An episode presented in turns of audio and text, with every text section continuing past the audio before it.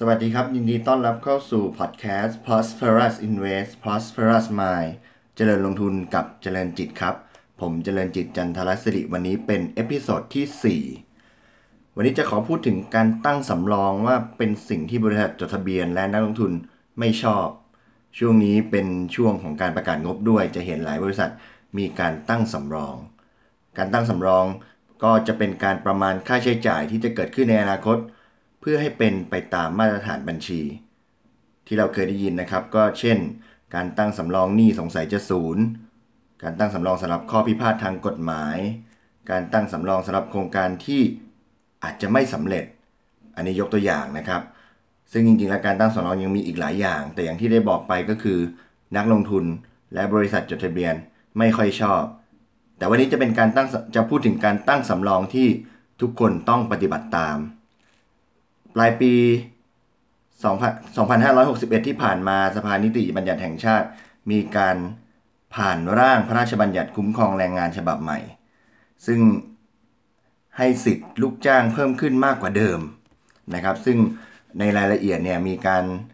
ให้สิทธิ์ลูกจ้างเพิ่มขึ้นเปลี่ยนแปลงไปถึง7สิทธินะครับ แต่ว่าในกฎหมายนี้เนี่ยมีอยู่อย่างหนึ่งที่เกี่ยวข้องกับบริษัทต่างๆนะครับ นั่นก็คือ การเปลี่ยนแปลง อัตราชดเชยการเลิกจ้าง ซึ่งแต่เดิมเนี่ยมีอยู่ 5 อัตรา แล้วก็สูงสุดที่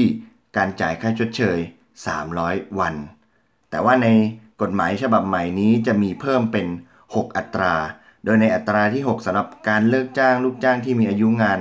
20 ปีขึ้นไป จะได้รับค่าชดเชยเป็น 400 วัน หมายความว่าสมมติถ้าลูกจ้างคนนั้นทำงานมา เกิน 20 ปีแล้วอยากจะทางบริษัทเนี่ยอยากจะให้เขาออกหรือว่าให้เกษียณก่อนอายุเนี่ยก็จะต้องจ่ายค่าชดเชยจากเดิมเนี่ย300 วันเนี่ยก็ต้องจ่ายเป็น 400 วันนะครับ ทางหลักทรัพย์กสิกรไทยเขาทำเปเปอร์ออกมาว่าปัจจัยของการตั้งสำรองเพิ่มเติมสำหรับรายการผลประโยชน์หลังเกษียณเนี่ยหรือตัวกฎหมายที่เปลี่ยนแปลงใหม่เนี่ย จะส่งผลต่อบริษัทจดทะเบียนที่เขาศึกษาอยู่เนี่ยเป็นอย่างไรบ้าง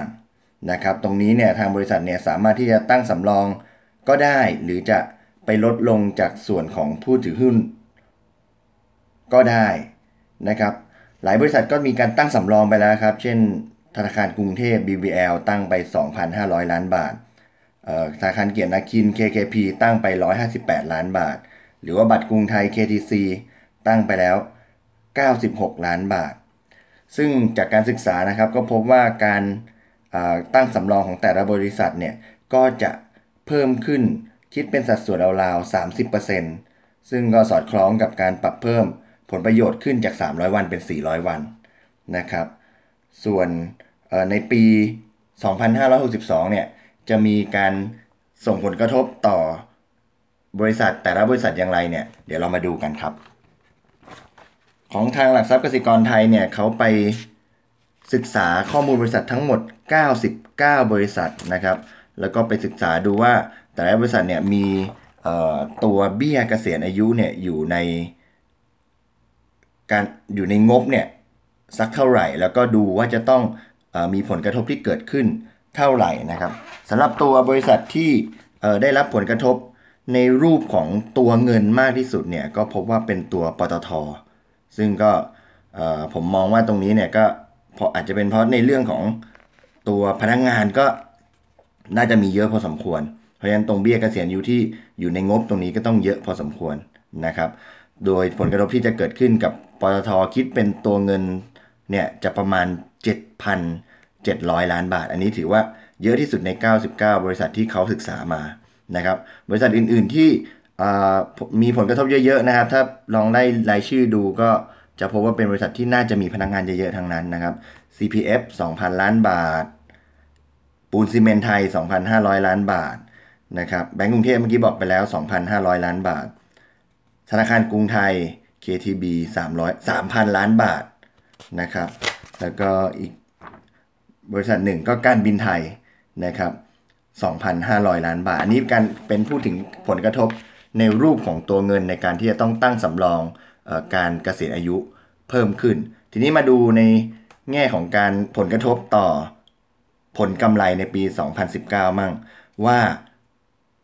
ได้รับผลกระทบต่อผลกำไรคิดเป็นกี่เปอร์เซ็นต์นะครับ คนที่ได้รับผลกระทบมากที่สุดคิดเป็นเปอร์เซ็นต์เนี่ยจะมีอยู่ 2 บริษัทที่กระโดดไปเลยนะครับ บริษัทหนึ่งก็คือ อิตาเลียนไทยหรือว่า ITD ซึ่งเป็นบริษัทในกลุ่มรับเหมาก่อสร้างนะครับ จะมีผลกระทบต่อผลกำไรถึง 68.4%ในส่วนที่อีกบริษัทหนึ่งก็คือการบินไทยนะครับ เมื่อกี้เป็นตัวเงินก็เยอะ ถ้าผลกระทบต่อผลกำไรก็อีก 61%นะครับ ส่วนบริษัทอื่น ๆ ที่ได้รับผลกระทบต่อผลกำไรเยอะเนี่ยจะอยู่ในหลัก 10 แล้วนะฮะ ไม่ว่าจะเป็น CPF 12.5%เอ่อไทยยูเนียน TU นะครับผลกระทบ 15%แล้วก็บางจาก BCP ผลกระทบ 14.4% BGC อันนี้เป็นบริษัทของบางกอกกลาสที่ผลิตเกี่ยวกับขวดแก้ว ผลกระทบ 22.9%เพิ่มเพิ่มเติมอีกก็มี PR9 นะครับ โรงพยาบาลพระราม 9 11.6% THG โรงพยาบาลชนบุรี 10.5%นะครับ Jasmine 10.9%แล้วก็ True 12.5%ก็จะเห็นว่าภาพรวมเนี่ย ถ้าดูค่าเฉลี่ยเนี่ย ใน 99 บริษัทเนี่ย ก็จะอยู่ส่งผลกระทบต่อผลประกอบการผลกำไรในปี 2019 เนี่ย เฉลี่ยแล้วอยู่ที่ 4.8%นะครับ มาดูความเห็นของคุณรุ่งโรจน์ลังสีโยภาสนะครับ กรรมการผู้จัดการใหญ่ของปูนซีเมนไทยนะครับก็กล่าวว่าการที่ร่างกฎหมายคุ้มครองแรงงานฉบับใหม่ที่มีการปรับอัตราค่าชดเชยกรณีการเลิกจ้าง และการเกษียณอายุจากเดิม 300 เป็น 400 วันเนี่ยก็ทางบริษัทเนี่ยก็ต้องตั้งสำรองตามมาตรฐานบัญชีก็ประมาณ 2,000 ล้านบาท ซึ่งจะดำเนินการทันทีที่กฎหมายมีผลบังคับใช้นะซึ่งจากที่ได้ศึกษาข้อมูลมาเนี่ยก็ คาดว่าน่าจะบังคับใช้ในเดือนในช่วงต้นปีนะคิดว่าตามข่าวเนี่ยผมดูแล้วน่าจะเป็นช่วงเดือนกุมภาพันธ์นี้นะครับ แล้วก็การเมื่อกฎหมายบังคับใช้เนี่ยทาง SCG เนี่ยก็จะบุ๊กทันทีเลยนะครับเป็นกฎหมายที่ทุกคนต้องปฏิบัติตาม แต่รายการเหล่านี้เนี่ยไม่ได้เป็นรายการแคชทั้งหมดนะครับเป็นการบันทึกรายการทางบัญชีเท่านั้นนะครับผม การตั้งสำรองสำหรับการเกษียณอายุสำหรับบริษัทจดทะเบียนเหล่านี้นะครับเป็นการตั้งสำรองที่จำเป็นจะต้องทำกันทุกบริษัท เพราะว่าเป็นกฎหมายที่ออกมาใหม่นะครับ และหลักทรัพย์กสิกรไทยเขาก็มองว่า การตั้งสำรองนี้ก็จะเป็นปัจจัยหนึ่ง ที่จะทำให้กำไรของบริษัทจดทะเบียน สะดุดลงในระยะสั้นในช่วงที่มีการตั้งสำรองเช่นเดียวกัน วันนี้ขอขอบคุณข้อมูลจาก paper ของหลักทรัพย์กสิกรไทย วันนี้ขอลาไปก่อนแล้วพบกันใหม่ episode หน้า สวัสดีครับ